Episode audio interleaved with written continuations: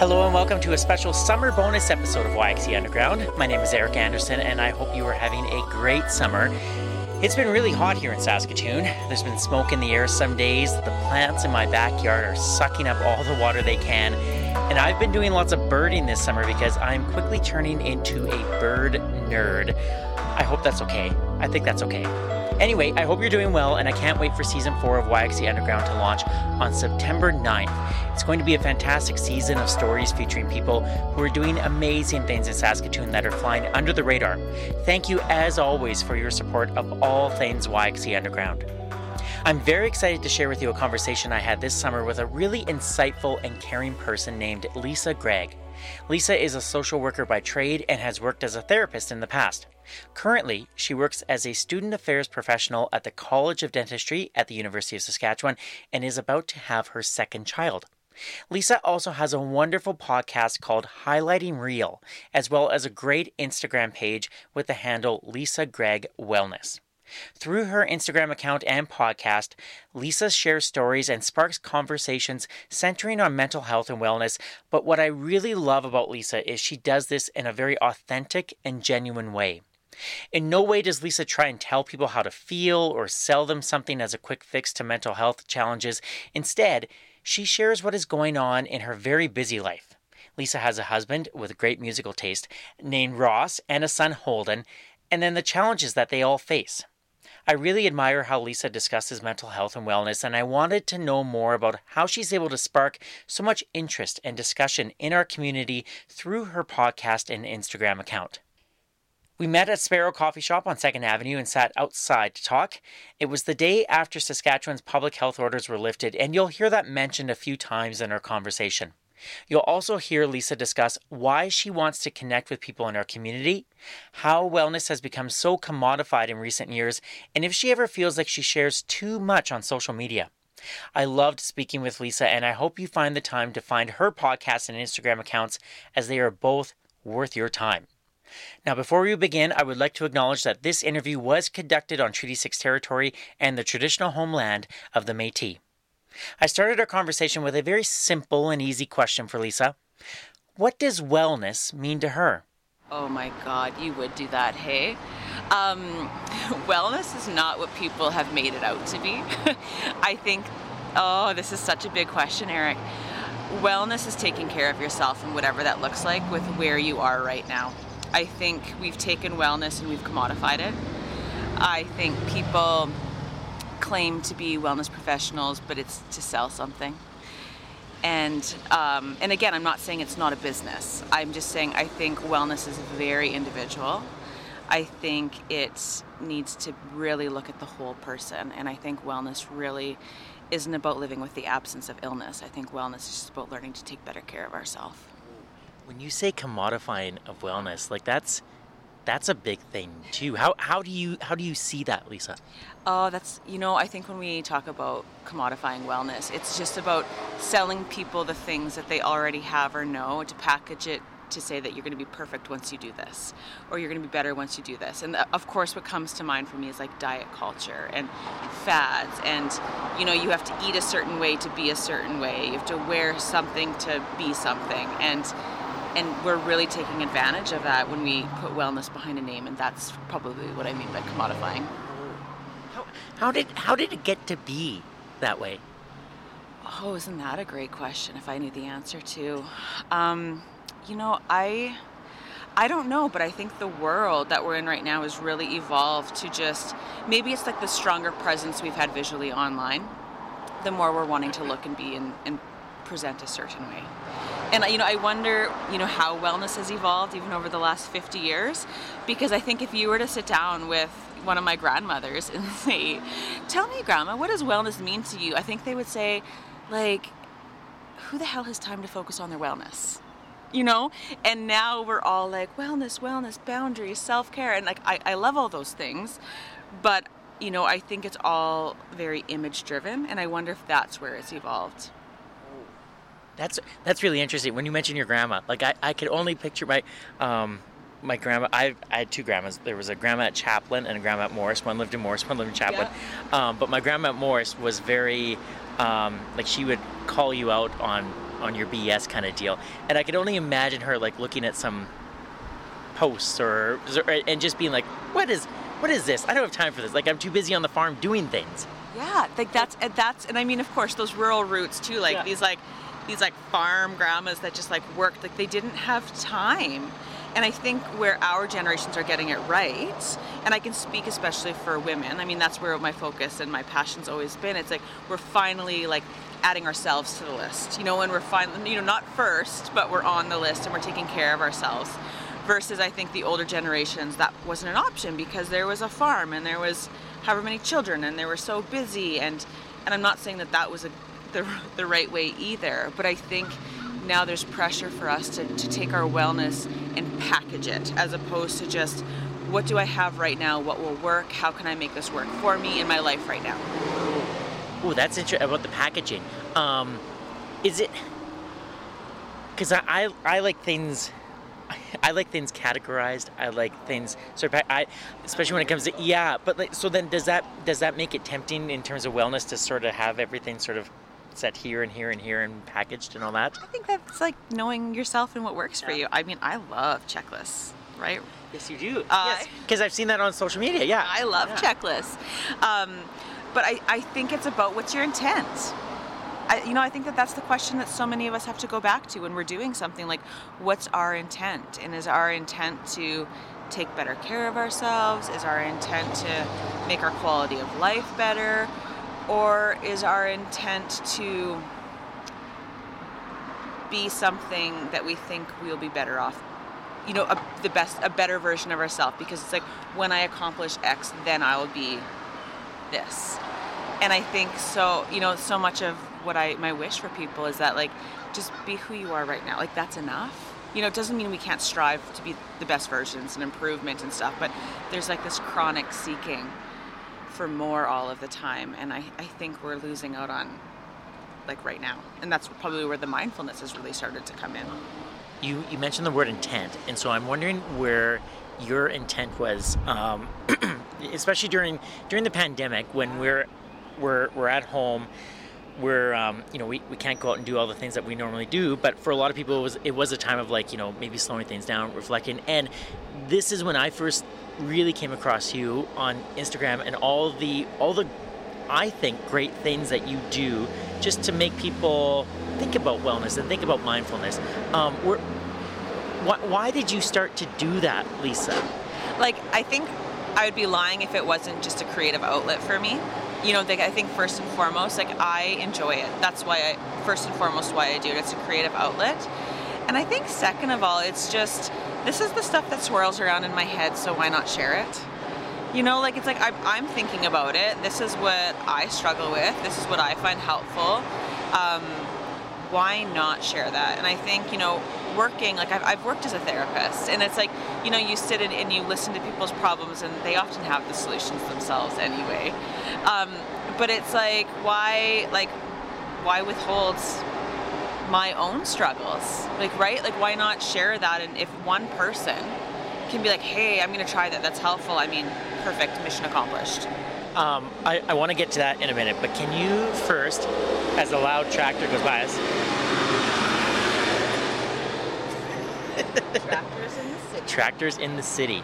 Um, can can you, Lisa, give a few examples of of some of the things that you you have posted online to whether th- like I, I can I've got a few in my mind that um, but I, I want you to explain to people like what what what you've been doing I would say these past 16 17 months because I think I I think it's really great You're so kind. And I'm like, I wish I could say, like, oh, it's been so methodical and just content organized, but it's literally as something pops into my head, it's like, I, that's just what I need to share.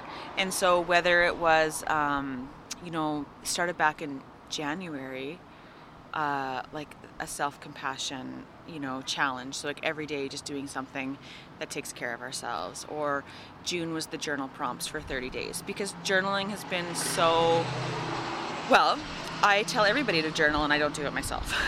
Not consistently. And so I was like, okay, I need to like it's like do what I say, not as I do.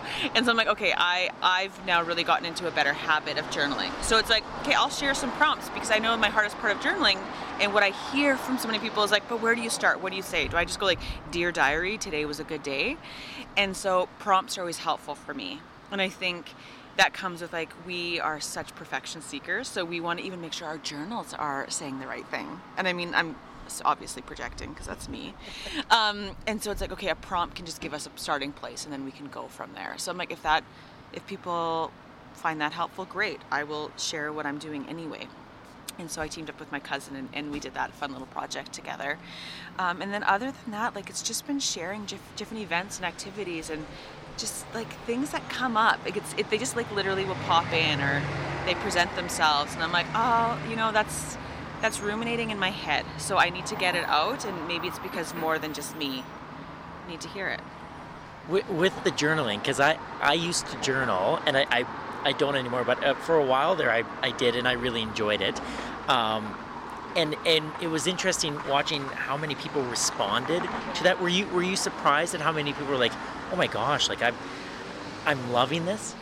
Yeah, it was like it was like a little reward, you know. It was like that like hit of endorphins when people would be like, "Hey, I'm I'm doing this," or like some people stuck it out the whole 30 days. Some people fell off the bandwagon and jumped back on, but I just like the way that some people who maybe didn't journal thought about it in a different way that, oh, okay, there's a different approach to this, or there's a way to make it easier for myself, or okay, so maybe how I've been doing it hasn't worked for me. But, you know, they're learning that it helps, and it does. Like, it really does help. Okay, so tell me, tell me how it helps. You know, I had a colleague one time that summarized it best, which said sometimes journaling takes the emotional and makes it rational for us. And so it's like taking everything that's in your head that you just like can't sort out and just making space. And so you just get it on paper in a very non-judgmental, safe space, um, and it just helps you process what is actually bugging you, what's stressing you, what actually matters. And I think we are constantly inundated with so much coming at us, and it's a way to, to kind of sort through and sift through the thoughts is it kind of a way to like almost like decompress at the end of the day? Uh, absolutely, and I think like you know a lot of people will say do like the morning pages where you you know write in the morning because that's when you're the clearest and you can get everything out. But some people love writing in the evenings because it's just their way to kind of decompress after the end of the day, and you know it helps with their sleep hygiene, right? They you know it just kind of gets everything out of their heads and then they go to sleep. I didn't even think about the sleeping part, but yeah, that's huge.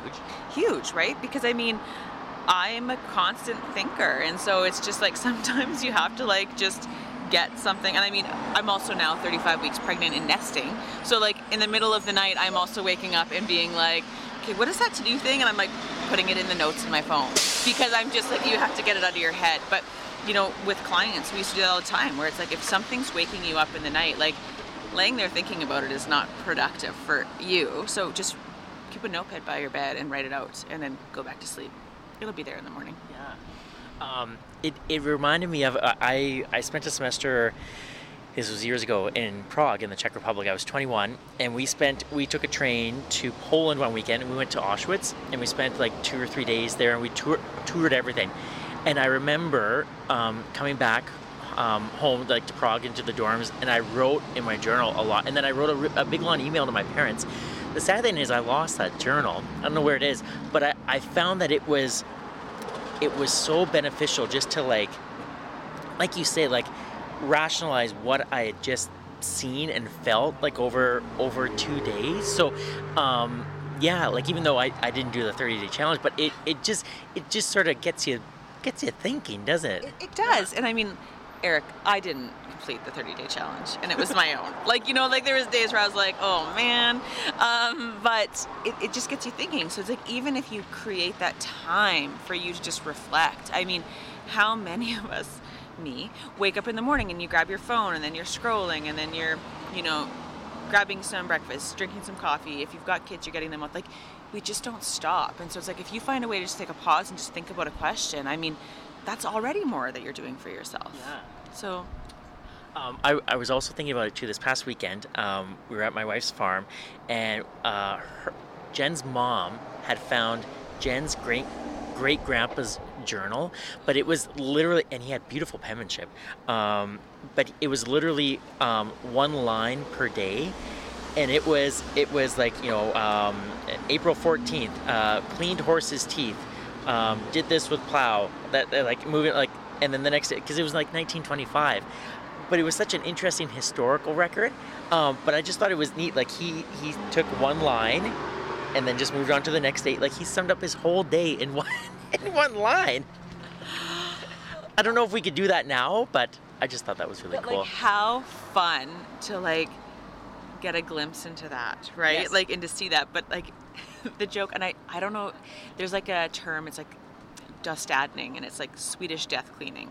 And they talk about this practice of like, you know, bef- obviously like not like at end of life, but just like going through your things ahead of time and determining who gets what while you're still very much alive. And a part of that is like creating this basket or bin of things that like can just be thrown out in a way. So just to give people permission that like just because it was sentimental to me doesn't mean that you have to hold on to it forever if that guilt right? And i'm like oh yeah like my journals would go in there. I don't want my i don't want holden like going through my journals to be like what was mom thinking or like oh snap like she was mad at dad yesterday right but could you imagine like you know like the thought of like some of your like deepest thoughts like your children sitting around the table and being like check out what grandma had to say Grandpa Eric had a crush on this girl when he was 20. Yeah. Had a crush on this girl. Yeah, it, that is kind of right I weird. mean, it is funny because like you said like her um, great or great great grandfather like talked about plowing and work and the horse's teeth but i'm like oh what what would we say like oh, I know. it's different yeah It really is. Um, can, can you also explain to? Uh, we're recording this the day after, so it's July 12th right now, and um, yesterday was the day that um, all the you know apparently the not the pandemic's over, but it, in Well, Saskatchewan restrictions lifted. Restrictions lifted. There we go. Thank you, Lisa. Um, but you you did a really interesting post yesterday that definitely got me thinking. Can you explain a little bit about it? Yeah, so of course, like waking up on the day that the world was supposed to change in Saskatchewan, but it's like went to bed, woke up, it's the same thing. And uh, the numbers are still the same, but we can save that for another time. Um, and but I wanted to reflect on it because it was sitting with me and a practice that um, I always did when I did grief and bereavement support and therapy that I learned from a mentor of mine, Marlene, was finders, keepers, losers, weepers. And it was just simply reflecting, you know, as we've gone through these 16 months, to me, it would be such a loss if we didn't reflect on what we keep with it, what we take with us, what we grieve through all of this. And so just creating that space to, again, reflect on what that is. So, you know, finders, like, what is something you learned um, through these last 16 months? Uh, keepers, what's something that you're really going to take with you? And maybe that might be a behavioral change or a habit that you got into or just talking more with people at a distance because we've all had learned how to connect virtually and via Zoom. Um, losers being like, what's the thing that you no longer have space for and you want to get rid of? And then weepers, you know, where I use that is like, I think there's been so much grief this past 16 months, and not just not death loss, just losses, loss after loss after loss. And you know, it's a Dr. Dan Siegel says you have to name it to tame it. And so it's about like name it. Give yourself that time to really acknowledge like what have you lost in these last 16 months because pretending you didn't is not helpful for you either and you have to sit in that. And so just that reflection to really go through like what what has this last 16 months been about? I think we've all been in surviving mode and we need to reflect on that before we can really move forward in it. When you were when you were thinking about that, like, it, did you did you do that yourself? I did. yeah. Yeah, I, I- you know what? I because again, um, and I shared some of them even in my post because I think it's so unfair to say to people like, "Hey, think about this, do it," um, but I'm not going to. Like I, you know, like as like you know, my Lord and Savior Brene Brown says. but it's like you know, vulnerability is the birthplace of connection. So it's like you, in some ways, you have to practice what you preach, and so it's like I'm not going to ask people to share, and but withhold my own thoughts like all of the time. And so a big thing for me was sharing, you know, uh, just a few of my own, and and what that looked like. Has is that ever scary though for you, Lisa? And and not just like in in something like that, but you you have been you've been so open, like not only on on the podcast, which we'll get to in a minute, but like with with all the social media posts, like you like, you are being vulnerable, but in a very like public way. Um, is that scary at all? Oh my, yeah, I hate vulnerability. Like I hate it. Like What do you mean? What do you mean you hate it? like you know i'm can i just say i'm learning like i've really learned how much better it is when you express yourself. And like i too like am a reforming perfectionist where like there's nothing wrong with failing and sharing the struggles. But for a long time it was like i wanted to present as a certain way and like that is not helpful. Why, why did you want to do that? That I I'm surprised by that because, you know, I I guess I've only this is the first time we've met, but I've only known you um, sort of in an online way as someone who is very open and very vulnerable. So it surprises me that you always weren't that way.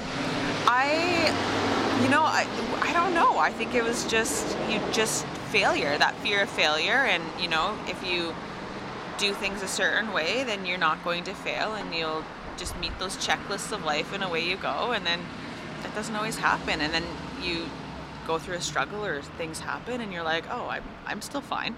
I'm still me. Okay, we can survive this. And then you just kind of like learn to drop the armor. Um, but yeah, so like I think that that vulnerability piece though is I'm just learning it's key. It's just it's key to to connect with people in a meaningful way. Did you have an aha moment when it came to that, or is this something a bit more gradual, like through the years? I or think it's more gradual, Eric. Like I, yeah, I wish that there was like a big aha moment where I could be like, wow, that was really great. Um, but I've, you know, I'm so fortunate for the amazing people in my life and these like deep, meaningful friendships and people I trust. Like I'm a, I would say like I'm an outgoing introvert, but I, I am an introvert. And then, see another big track. Um, and recognizing that in myself, I think I spent a long time thinking I was extroverted, and then you get that anxiousness. But it's like when you realize like you're introverted, and small talk is like super awkward and uncomfortable, and it's like I just want to like get to the meat of the conversation. Like let's skip that BS and like let's just talk about what we want to talk about.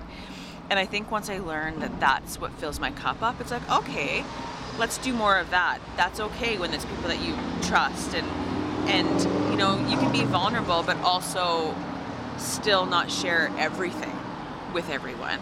You know what I mean? Vulnerability is not just like verbal diarrhea, where it's like, I'm gonna just like tell you everything that's been awful that I haven't healed within myself, and you're here to fix it, and I'm, I want you to feel awkward at the end of our conversation, you know? But I think it is just, to me, vulnerability really is about like just just share the struggles because it's human. Have there been times when you are about to share something with your i'm going to say your audience um, whether it's on the podcast or whether it's on social media and you thought um, maybe like maybe too far like eh, do you have do you have an editor in your brain Oh, do I have an editor? That's a nice word for her. Um, sometimes she's nice, sometimes she's not. Um, do you know what? So far, it's been okay, and I guess it's because I mean it's, it's very nice of you to say audience. I I have some wonderful, you know, by no means is it that influencer of thirty thousand people, but I have like a small army of amazing people, and I, I love I love that community that's been created, and and I trust them, and so it's like I'm gonna share what I think feels right, and I I haven't experienced the vulnerability hangover yet, where it's been like you know you share and you're like oh that was too far. I I haven't, um, but I think though that you know I think that hopefully also speaks to like this is also what my field of practice is in, and so it's like I don't want to be a practicing clinical social worker who's spewing too much out there. And, and and I don't want this to come across as somebody being like oh is she saying that I'm saying too much? Never. Like just be yourself. But I know for me there's there's always going to be stuff that is not going to be public. You know I'm not going to share um, all of the meltdowns of my child just because I'm not because that's I don't want for him. Like that's you know what I mean? He has he can't consent to like the meltdowns. But does he smile in my Instagram? He sure does. But when I don't post those pictures like am i the mother that's just like oh my gosh so- yes of course you know and you know does my marriage have arguments? Of course it does but i'm gonna you know i'm gonna highlight the highs but then talk about the struggle probably more in a reflective tense. Does that make sense? Yeah that does. Um, is that like finding those lines um, and, and boundaries is that does that take a while or, or is that because of your of your background and your experience has that come easier in terms of sharing so much I think it comes with, in reflection, like in hindsight. I, I, you know, I think it's like I probably, you know, it doesn't mean like it has to be an event that happened a year ago. Maybe it's been four days. Um, but if I'm really going through something hard or a struggle, I don't go to social media to process it. You know, I go to people I trust to talk about. I, again, will write it out. That's where I do my like processing. And then I'm more likely to share the reflection. And I'm not going to like edit out the hard parts that got me there. But I'm not going to go online to the audience to say, I'm so mad. Like, you know, the emotional brain is not, like, my emotional brain is not the person posting. It's probably my rational brain that's posting. Oh my gosh, I, I just had, I was just thinking, wouldn't it be great if you were in charge of Twitter and that was like the policy that people had to follow? Right? Donald Trump would never get a tweet. no kidding. but, but if, if people, because so, so much of, of a lot of our sharing is so emotional, it's like, you know, when I'm watching, you know, once the Riders start playing again, when it, once I'm gonna be like, what was, you know, what was Fajardo doing? That kind of stuff, or like when I watch hockey or basketball. But yeah, and obviously this stuff is more serious. But that's so interesting. Yeah, that you, that you process it, and then when you're ready, you reflect on it. And like, let's not kid ourselves. I mean, thanks to Facebook Memories, it shares with me like what 22 year old me thought the world needed to know like lisa is so ready for a fun night tonight like who cares what she was doing but like it's so funny and i'm like oh my god like what a terrible online journal that is oh.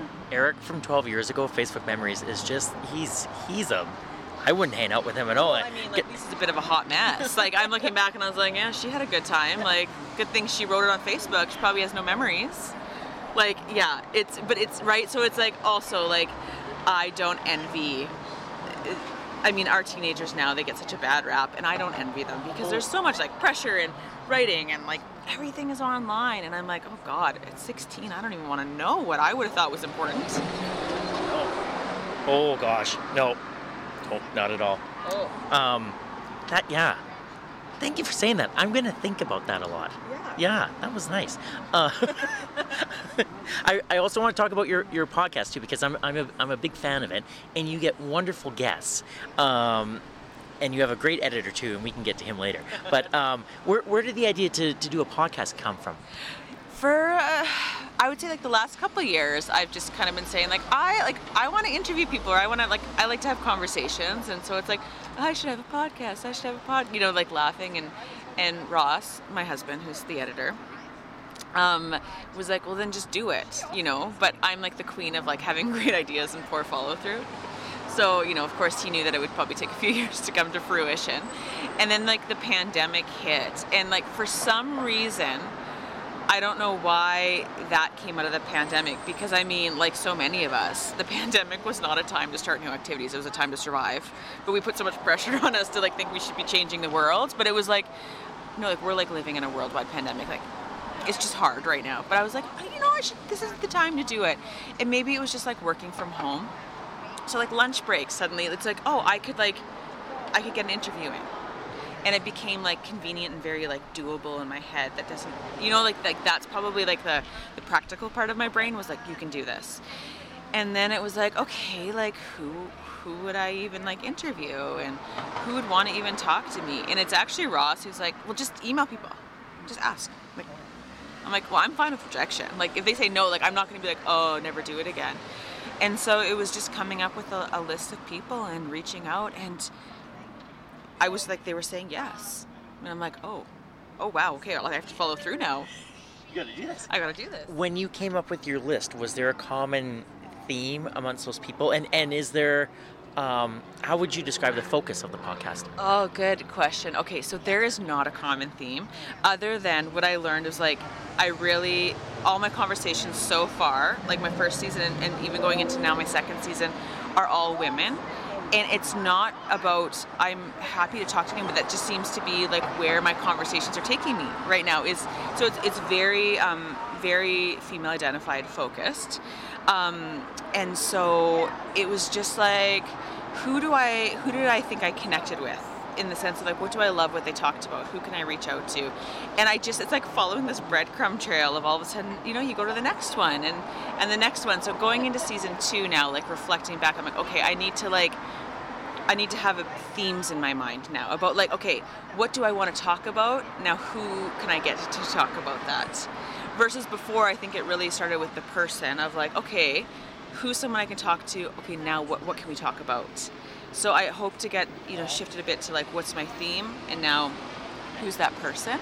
May I ask, like, do you have some themes in mind that you would like to discuss in season two? You know, I want to create more space for like definitely um, diversity, anti-racism, inclusion work. I like I lacked so much like of those conversations in my first season, and probably to be honest, because they're scary for me. You know, because it's like I am white and I have a lot of work to do.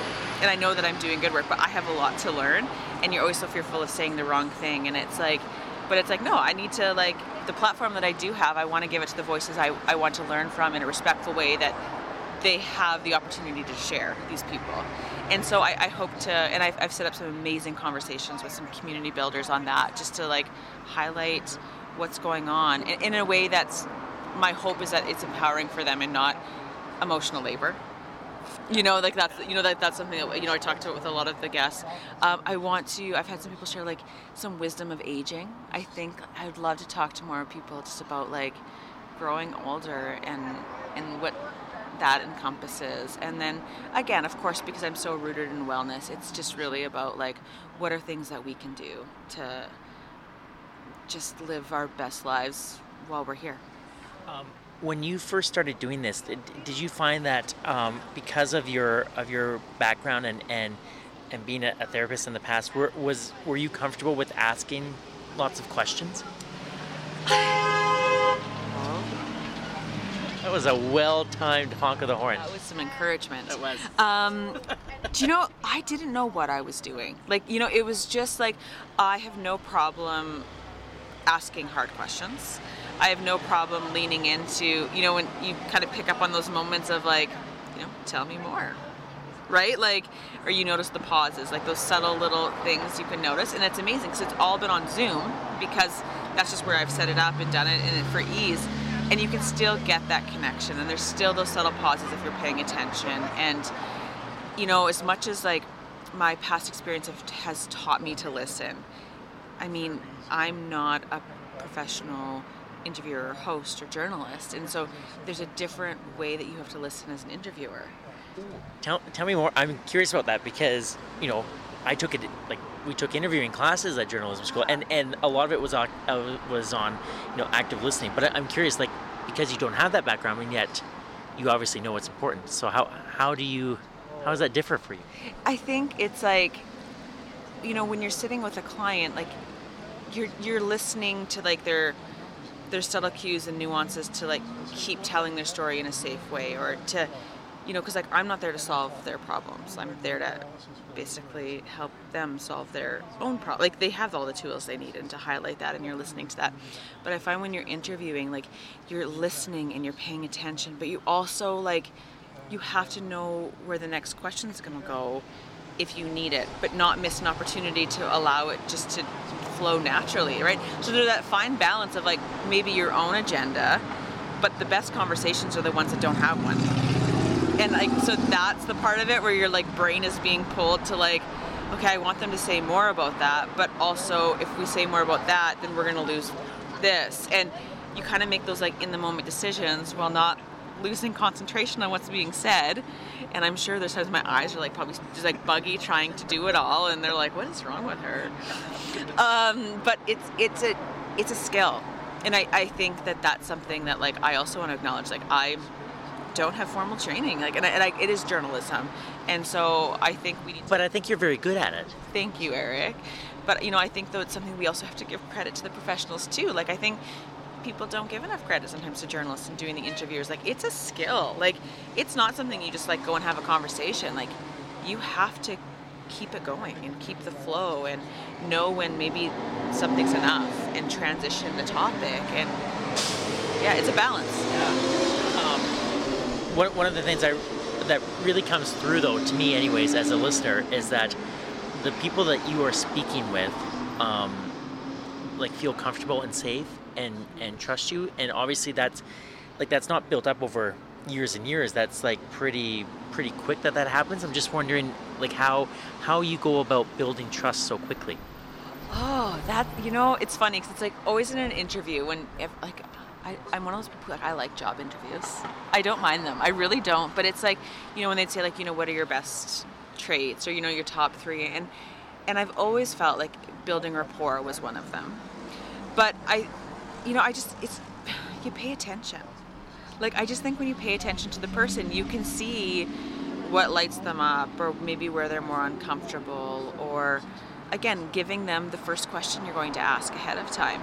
Is just a way to like you know just let it go a bit or if someone's more anxious i'll give them an interview overview. I'll just say like this is kind of the areas but like if we go off topic by all means we go off topic. Like there's nothing there. And i think i just know what it's like to deflect the guard a bit right? Everyone wants to do a good job.